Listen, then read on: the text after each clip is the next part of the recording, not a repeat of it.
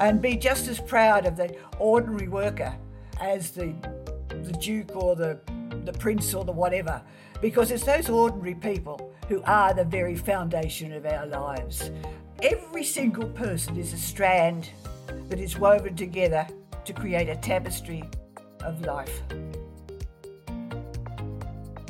Hello, and welcome to the Be Connected podcast. I'm Val Quinn, and I've been in technology for a long time as a commentator, a broadcaster, publisher, and the host of the Be Connected podcast. So it's human nature to want to know more about where we come from, and more importantly, who we've come from. The generations that came before us might be long gone, but they can still tell us much about our families, about history, and about ourselves. Fortunately, the internet has made exploring your ancestry more accessible than ever, and you can do it from the comfort of your home. And with so many places on the web to begin your search, there's no telling where it might lead.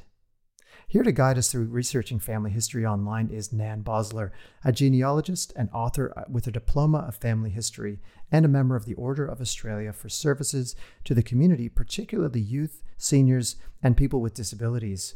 She's also the foundation president of the Australian Seniors Computer Clubs Association, which seeks to empower older people by helping them use technology a great grandmother. Nan was over 50 when she first went to university and has six tertiary qualifications. We're a bit humbled by all of these accolades, Nan. So, really, really great to have you on the show today. Um, thank you. Oh, it's a great pleasure to have the opportunity to talk with you about one of my great passions, family history. Well, now that we have you, I'm just going to jump straight off the deep end. So, what are some of the benefits of undertaking your own family research? Well, the search for your family story is exhilarating. It's sometimes frustrating, time consuming, but it's wonderful. And slowly, your heritage comes to the surface. You know, your story is also part of the wider social history of the people, the places, and the times in which your ancestors lived. You know, quite frankly, a family tree that contains just names and dates is rather boring. We need to place our ancestors within the historical landscape in which they lived. We need to actually make them part of the social story that's evolving around them. Well, there's just so many gems to discover. And so, what do you think is a good way for, for our listeners out there to, to get into the research and to start? Well, I think probably the best way to start is to actually talk to your family and talk to older relatives uh, and find out what they can tell us rather than just sort of start off by saying, Well, tell me all about my family history, start with some questions. Perhaps you might say to a great aunt, Did you have to travel very far to school? Uh, what was your favourite subject? Did you play games in the playground at, at lunchtime? They might go off in all sorts of tangents and tell you different stories, but that doesn't matter. What you're doing is getting them to start to talk. Uh, and whatever they say is going to be valuable because you want to know about this person's life. And who better to tell you than them? Now, for instance, my mother was always talking about her so called famous ancestors. And she was going on one day, and my father jumped in and he said, Don't you think I've got a story too? Aren't you interested in my story? Now, my father had never been very interested in family history. In fact, he had had uh, relatives living within walking distance that I didn't even know about. I discovered that day that my father had actually been an apprentice electrician working on the Sydney Harbour Bridge, and he had helped to actually lay the, the wires for the trains to carry passengers across the new bridge, something I didn't know about.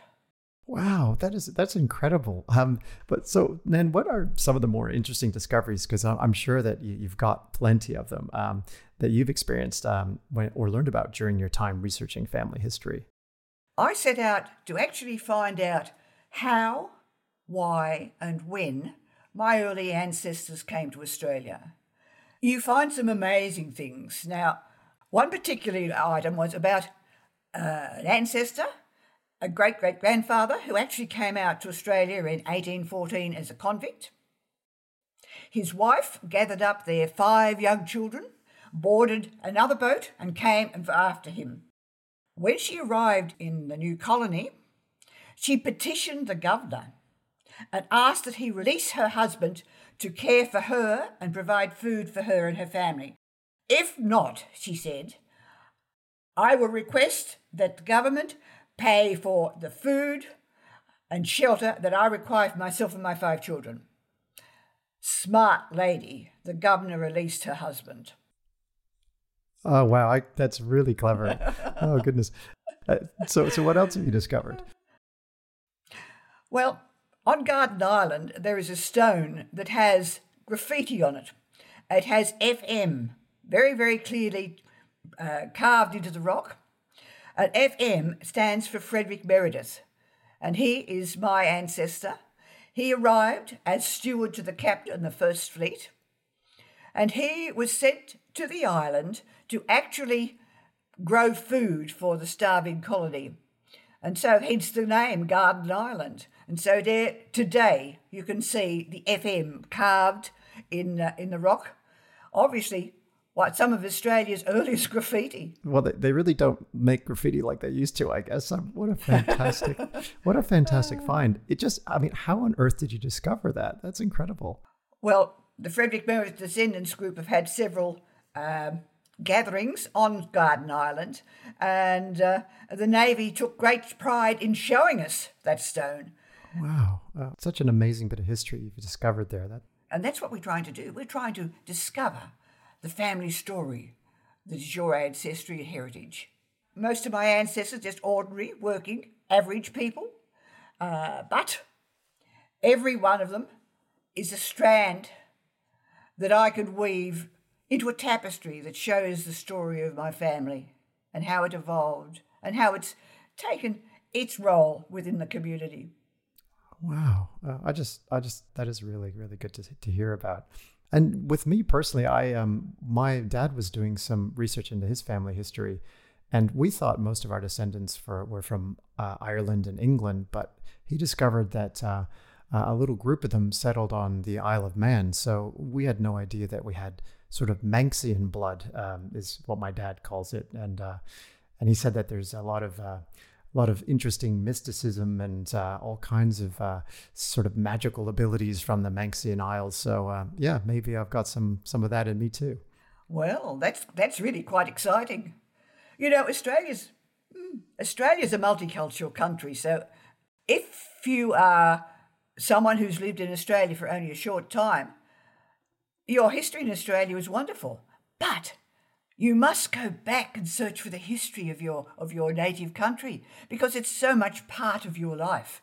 It's important, very important. And do you think that the internet has helped you discover maybe information that you might not have been able to find without it? Oh, I'm I'm sure it has.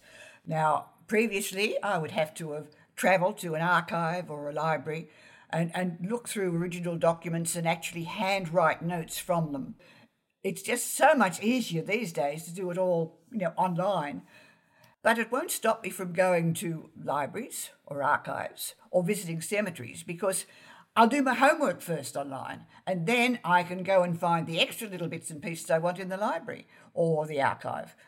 And there's nothing like touching original documents. That's a really good tip. Um, so, what would you say are your top three online sources for information about family research? Well, I try to do as much for nothing as I can. And so there are a lot of very, very good free online services. Now, the Registry of Births, Deaths and Marriages is a fabulous site. You could get basic information.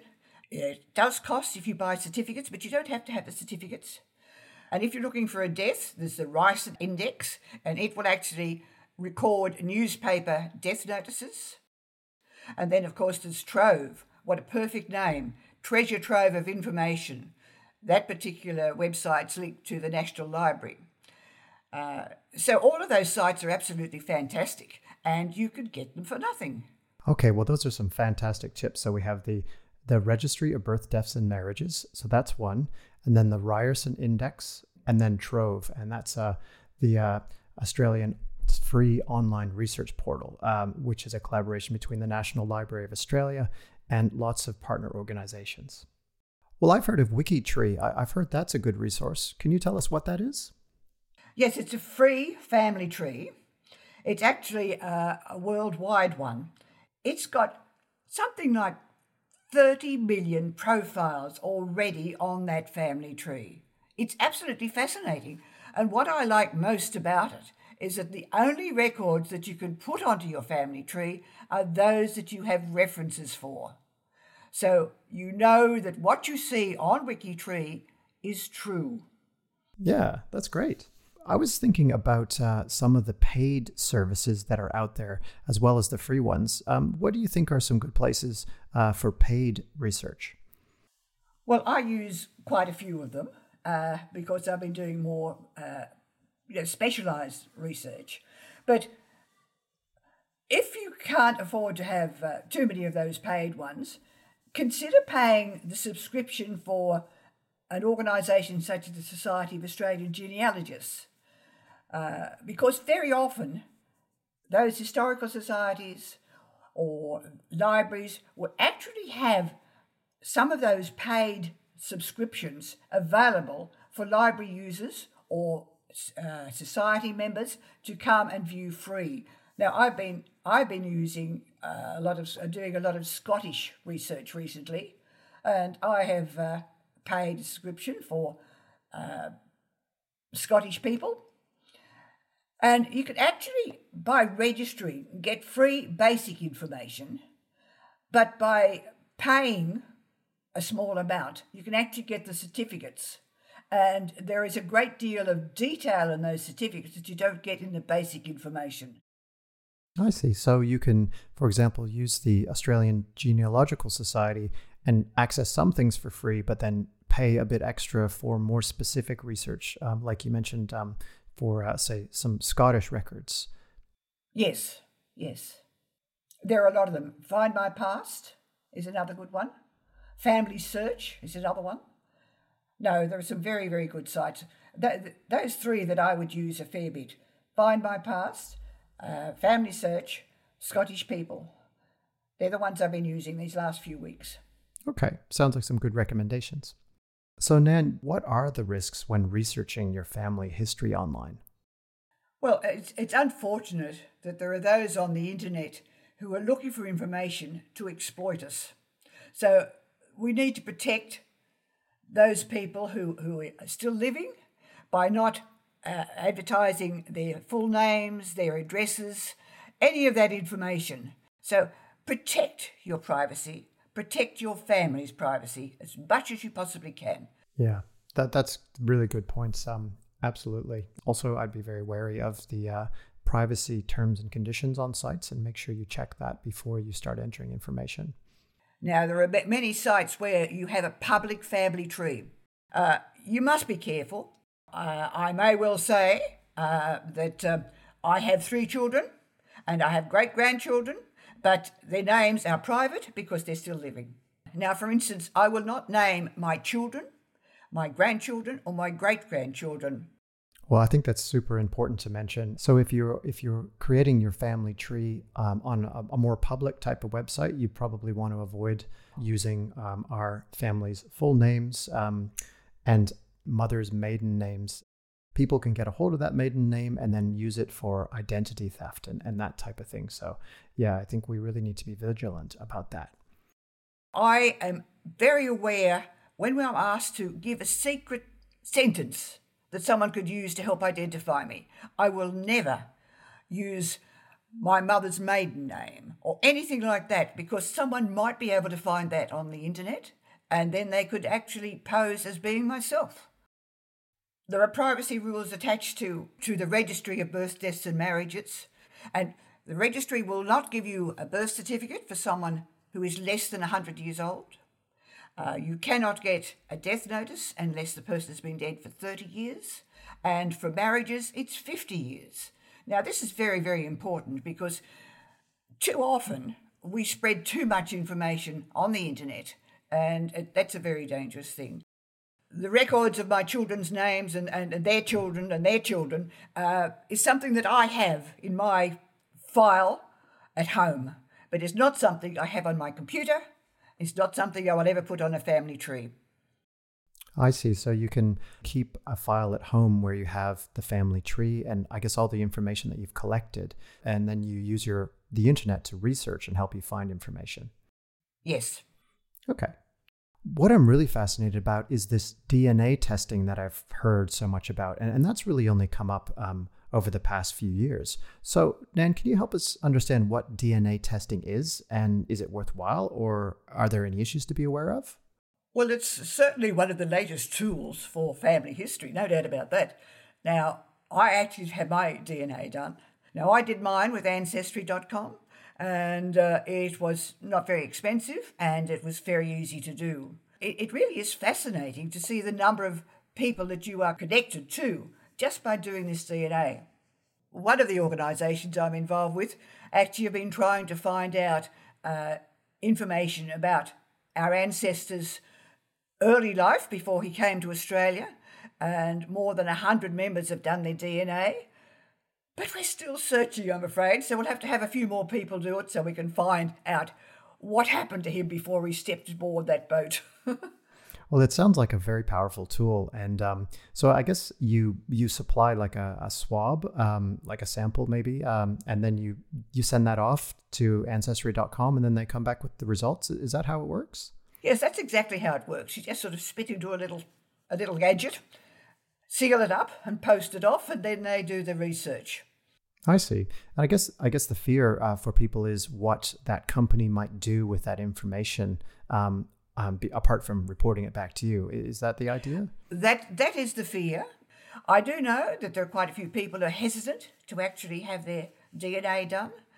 They're terrified it might reveal something in their health that prevent them from getting insurance, for instance. Now, I don't know personally how true that is, but that is one of the fears I'm quite aware of. Yeah. Do you know of any other? Yeah, I've um well I've I've heard the same that um the main fear is just it could reveal um, some of your medical history or, or, or things that you might be predisposed to, and and they can be passed on to uh, pharmaceutical companies or even insurance companies, um, at, so they have, I guess, uh, access to information that you're not really willing to give them otherwise. Um, and also, um, you know, a, the internet is very good at collecting data about us, and uh, advertising companies want to know as much as they can, especially if they think we might have a uh, an illness, so they can try to sell us a drug and that type of thing. So it's uh, it's really about um, marketing to us or selling product to us that the big fear is. Yeah, that's what my understanding is. Well, you'd have to weigh it up, wouldn't you? The advantages and the disadvantages, and decide whether you want to go ahead and do it. Absolutely. It, it just pays to be informed and also to check the privacy policy when you're supplying um, your DNA and, and see what they say in there too, because I think some companies may be better about your privacy than others. Good point. Yeah, it's usually the cheaper ones that are probably uh, getting something in return. So uh, that's what I'd be watching out for. And I don't always go with the cheapest DNA service. Mm. Yeah. Well, so do you have any final words of advice for people starting to research their family ancestry? Well, I suggest that they they keep a notebook, a decent sized one, and jot in anything they find out about their family. Uh, I also suggest that they get a display book, you know, one of those A4 size books with plastic sleeves in it, and put in wedding invitations, christening applications, uh, any any sort of information that might be might be of interest, and tuck it away in that little book. And don't forget that some of those pieces of china and uh, those artifacts that you've got around the house have got an interesting history too. Now, I have two whale's teeth, and they were presented to my great grandfather in Fiji. I have a beautiful little china plate, which was the first gift my father ever gave my mother. All sorts of little things like that. They have a story and you want to preserve it because it is part of your story. And I've been keen to try and actually help my great grandchildren learn about their family story. Now, I've, I have printed a little book for them. It's not published because it's private, uh, but in this little book, I show simple trees for them to trace from them to particular members of the family, and I have selected stories from each of their backgrounds. And so we have a book of little family trees and of lots of stories about their ancestors. And on the back page, I say to them that this is, these stories are true and they're all about your ancestors. And I hope in the future you will search more and find out more details about your family because it's important. I love the idea of having a little ebook for um, for your grandchildren. Um, so, is it difficult to put something like that together, or, or what types of tools do you use? Well, it was a great pleasure, and it wasn't difficult at all. But that's another advantages of technology. You see how you scan the photos into your computer, you write the stories, you do the layout, and you take it and have it printed. It's, it's fabulous. Now, Be Connected has a very good family history researching online um, course. Uh, well recommended. A lot of libraries and historical societies have courses or programs or uh, uh, heritage groups where you can find more information. Chat with other people. Share your story. Share your search because it's amazing. Someone else will know just where to look for the information that you can't find. Yeah. And, and you actually, Nan, you have a book as well that helps people learn about um, meeting their ancestors um, called uh, Meet Your Ancestors. Uh, do you want to tell us a bit about that? Well, it, it's a book that we did through the Australian Seniors Computer Clubs Association. It uh, tells you how to search your family history. It has a lovely photo on the front, and that photo is my grandparents on their wedding day. Uh, and uh, that little book is, is very, very useful. It will help you learn how to use the internet to search your family tree. It will give you ideas about how to make use of the information you've found. So that's that's really a very good little booklet. Yeah, I've had a look at it, and it's so practical and hands-on, and anyone can learn, even if they don't have um, much knowledge about computers, uh, about what to do. So I think it's an excellent place to start. That book is provided for you free by Be Connected, and you can download it from their website when you register. So all you have to do is register for the Be Connected website, and then you'll be able to get a free ebook, which is Nan's Meet Your Ancestors. And there's another book that I'd be very happy to, to tell people about, and that's the story of Bob Water and his family. Now, Bob, at the age of 81, discovered that he had Aboriginal heritage. And this book covers uh, 200 years of his ancestors. And that is available for a free uh, download. So we can give you the information about that website as well. Absolutely. Well, thank you, Nan. And um, we'll be sure to put lots of uh, information about what we discussed today into the show notes. And uh, also keep in mind that you can reference the excellent Be Connected course about researching family history online, uh, which will also include in the show links. And be sure to check out Nan's book, Meet Your Ancestors, as well, for lots of great hands on tips about how you can get started. It's all a learning curve. But it's exciting because learning is a lifelong experience. Absolutely. The more we learn, you know, the uh, the more interesting life can be. And, and, you know, if, if you're not interested in doing your family tree or family history now, by just sort of saving those little bits and pieces, you've got a good start when you get around to getting sensible enough to know that this is something exciting, this is something you want to know, and this is something you're proud to know. And be just as proud of the ordinary worker uh, as the the duke or the the prince or the whatever, because it's those ordinary people who are the very foundation of our lives. The every single person is a strand that is woven together to create a tapestry of life. Yeah. And and like you said, I think it's like what happens today is tomorrow's history. So it's it's worth keeping those little mementos and uh, taking photos and capturing things because who knows what it'll be a part of in the future. And then I really wanted to say thank you so much for helping us understand how technology um, makes it easier to uncover those um, those family stories and those those really valuable moments of history. Um, really appreciate your time and joining us for this Be Connected podcast and, and all of your expertise.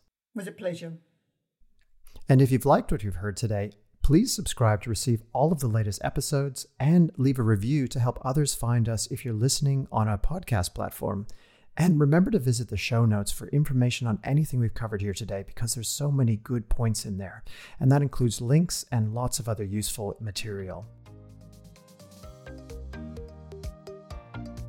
And lastly, to discover other great topics, go to beconnected.esafety.gov.au. That's beconnected.esafety.gov.au.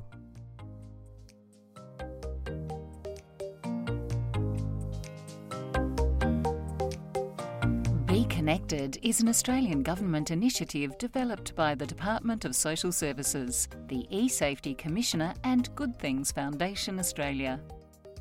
Be Connected builds the digital skills, confidence, and online safety of all Australians with engaging online learning resources and a network of over 3,500 community organisations to support them to thrive in a digital world.